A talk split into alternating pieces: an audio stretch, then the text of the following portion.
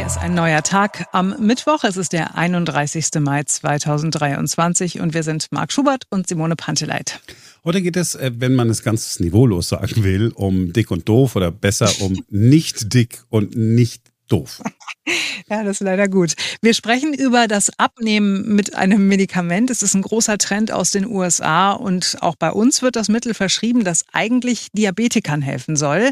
Es wird mittlerweile eben aber auch Menschen verschrieben, die es eigentlich gar nicht bräuchten. Und dann geht es noch um den Kopf, den wir alle zu selten frei haben. Aber wie kriegen wir das hin, dass wir wieder fit in der Birne werden? Also der neue Trend aus den USA, der das Abnehmen revolutionieren soll. Vielleicht haben Sie schon mal gehört, Ozempic heißt das Medikament, ist ein äh, Blutzuckersenker, also eigentlich gedacht für Diabetiker. Was hat es mit diesem Mittel auf sich? Das haben wir den Ernährungswissenschaftler Dr. Stefan Kabisch von der Charité gefragt. Es handelt sich dabei um eine Gruppe von Medikamenten, die die Wirkung eines ganz bestimmten Darmhormons im Körper nachahmen. Und dieses Darmhormon hat verschiedene äh, Aufgaben in unserem Körper. Einerseits unterstützt es unsere Bauchspeicheldrüse. Zusätzlich bewirkt diese Sorte von Darmhormonen aber auch äh, Effekte im Gehirn und macht dort unter anderem satt. Und aus dieser vielfachen Wirkung heraus hat man letztlich diese Medikamentengruppe dafür entdeckt, das übermäßige Essen an sich zu behandeln. Ja, das klingt erstmal nach einer sehr verlockenden Möglichkeit, äh, einfach und schnell abzunehmen. Aber Dr. Stefan Kabisch sieht auch große Probleme. Gerade die neuesten Medikamente sind sehr, sehr teuer. Sie müssen gespritzt werden, man kann das nicht schlucken und die Wirkung hält so lange an, wie man das Medikament verwendet. Sobald man es absetzt, geht das Gewicht wieder nach oben. So, was kostet das Ganze? Etwa 220 Euro zahlt man für drei Spritzen A4 Einheiten. Also pro Woche spritzt man sich so eine Einheit. Ähm, das reicht also für knapp drei Monate.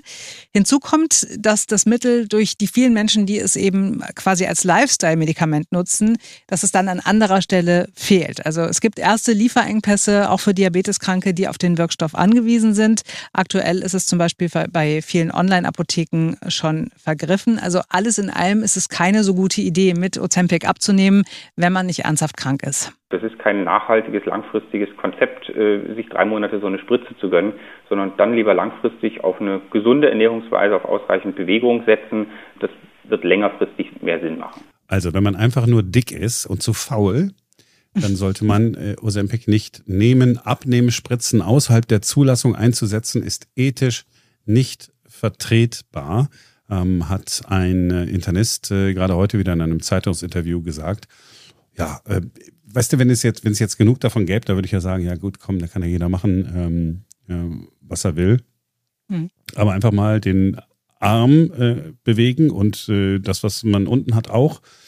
Und dann könnte man ja auch abnehmen. Und nicht so viel fressen. Als kleiner wow. Tipp noch so am Rande.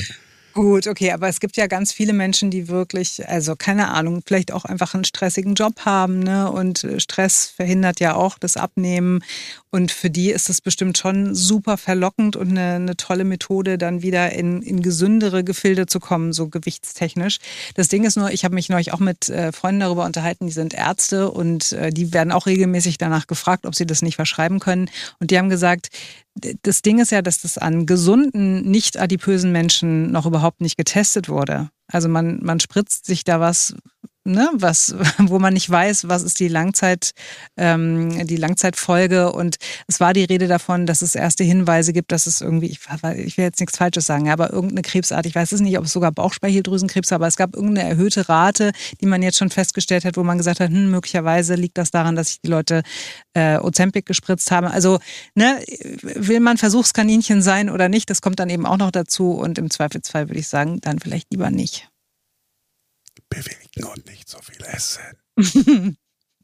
Habe ich, hab ich aber gerade schon mal gesagt. Also, ja, ich, ich, ich, ich, ich weiß ja, wie es ist. Ne? Manchmal ähm, kriegt man den Dings nicht hoch und dann, ja, und dann nimmt man halt zu und dann, es ist doch totaler Wahnsinn eigentlich, ne? dass man halt sagt, ja, dann gibt man halt eine Spritze und dann esse ich weiter den, den, den Schrott, das ganze Weißmehl, äh, mit Butterbrot, mit Butter und Brot und obendrauf eine schöne Salami, ja, und wenn das nicht äh, da ist, dann vielleicht ein Marmeladenbrot und zwischendurch noch irgendwie nochmal beim Bäcker irgendwie so ein belegtes Brötchen mit Remoulade kaufen. Naja, aber es ist ja so, dass, also ich kenne Menschen, die das äh, sich auch spritzen und die sagen halt, du hast viel, viel weniger Hunger. Ne? Also du, du isst viel kleinere Portionen, du bist viel schneller satt, du hast sofort so eine, so eine, wie soll man sagen, so eine Fresssperre irgendwie, ne? Also du machst dir, du hörst eben nach einem, nach einem Dreiviertel-Teller auf und machst dir nicht noch den zweiten oder zweieinhalbten voll. Und deswegen, das ist ja schon irgendwie kein so schlechter Effekt, ne? dass man, dass man einfach durch weniger Essen, am Ende machst du FTH aber halt medikamentös ja. unterstützt. Oder einfach nur einmal am Tag essen. Habe ich gestern wieder getan. Äh, sieh da, ich hatte zwischendurch gar keinen Hunger, ich hatte nur Appetit. Und dann habe ich einfach einen Kaffee getrunken, ohne Milch, ohne Zucker. Mhm. Und war alles wieder gut. Und dann lenkt man sich ab und dann äh, wird das schon was. Apropos Bruce Ablenken. Das übrigens auch, fällt mir gerade ein. Aber das ist nur. Äh, was, Ozempic? nee, dieses One Meal a Day. Der macht deine, deine Diät, macht der. Oh, man spart so viel Zeit. Man muss nicht permanent Essen machen, ist da einfach Und abends so irgendwas. ja, äh, in der Tat, weil natürlich geht es ja nicht, wenn du dann abends sozusagen alles isst, was den ganzen Tag über gegessen hast, aber das schaffst du ja dann auch nicht. Hm. Aber weil es so eine schöne Überleitung war. Ja, mach mal nochmal eine schöne Überleitung. Entschuldigung, ist ja reingegritscht. Nee, jetzt passt sie ja nicht mehr. Äh, apropos Bruce Springsteen, das ist ja jemand, der wirklich hochkonzentriert, wow. hochkonzentriert wahrscheinlich an seine Songs herangegangen ist und damit sind wir äh, schon bei Teil 2 des, äh, wie verbessere ich mich äh, selbst, ohne dazu eine Spritze nehmen zu müssen. Ähm, konzentrier dich. Konzentrier dich. Das äh, ist etwas, was wir alle mal gehört haben. Ich äh, vielleicht im Matheunterricht das eine oder andere Mal, vielleicht auch in anderen Unterrichtsstunden.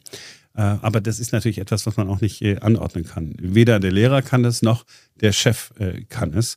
Unsere Konzentration ist einfach nicht einfach so da. Also ne, man, man, kann sie nicht verordnen. Sie ist auch etwas ganz Besonderes. Wir sollten sorgsam mit ihr umgehen, hat uns heute früh Hirnforscher Professor Volker Busch gesagt. Also was wir heute erkennen, ist tatsächlich, dass die Dinge wie Konzentration, so langweilig und altbacken sie vielleicht klingen, aber sie sind eine der wichtigsten geistigen Eigenschaften, die uns zu akademischem Erfolg verhelfen. Im Job oder auch im Studium, auch in der Schule, wenn wir für Prüfungen lernen. Also die Konzentration klingt total langweilig und da kann man keinen Blumentopf mit gewinnen.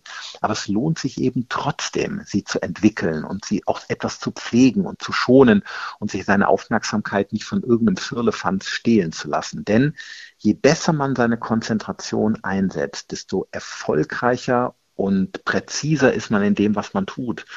Und insofern also meine Empfehlung, ein bisschen Kraft in die Konzentration zu investieren, das zahlt sich nach hinten hin immer aus. Okay, das klingt logisch, aber wir gehen im Alltag eben nicht äh, pfleglich und sorgsam mit unserer Konzentration um. Und schuld daran sind wir selbst. Die Dinge sind so verlockend, dass man geneigt ist, jede freie Minute zu füllen, äh, um in irgendwelche Bildschirme zu gucken. Und trotzdem ist es notwendig, ähm, und sich zu disziplinieren, das immer mal wieder wegzulegen. Denn nur wenn wir nicht konsumieren, also wenn wir keine Information beziehen, ich sage mal, wenn man die digitale Nabelschnur mal durchtrennt, nur dann kann das Gehirn sich mit sich selbst beschäftigen. Nur dann kann es die Information, die man vorher gelesen oder gehört hat, verarbeiten und in einen Bezug zueinander setzen. Also sprich, wir kommen ins Denken, ins Verknüpfen, ins Erinnern, ins Planen. Also erst dann arbeitet unser Gehirn mit den Informationen. Und daraus entsteht dann wiederum eine Lösung für ein Problem oder eine gute Idee.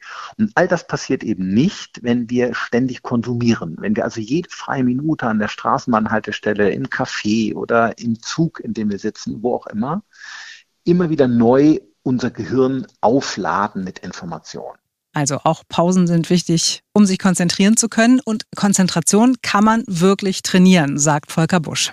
Konzentration können wir wunderbar trainieren, aber nur dadurch, dass man es tut. Also es nützt nicht, sich einen interessanten Artikel über Konzentration äh, durchzulesen. Dadurch wird man nicht besser, sondern man muss es machen. Und es genau wie beim Muskeltraining im Fitnessstudio und genauso ist bei Konzentration auch. Was ich empfehle ist, drei, vier kurze Momente von vielleicht einer Viertelstunde, halbe Stunde jeweils, in der man sich ganz auf eine Sache einlässt und voll in dieser Sache versenkt, sich richtig konzentriert. Es gibt dann keine Ablenkung, kein Handy, man geht aber auch nicht auf Toilette, holt sich nicht beim Kühlschrank was zu trinken, sondern versinkt voll in der Aufgabe und das macht man drei, viermal am Tag. Dann lernt man dadurch Konzentration, genauso wie ein Muskel wächst bei kurzen, harten Trainingssätzen. Hat er recht mit allem.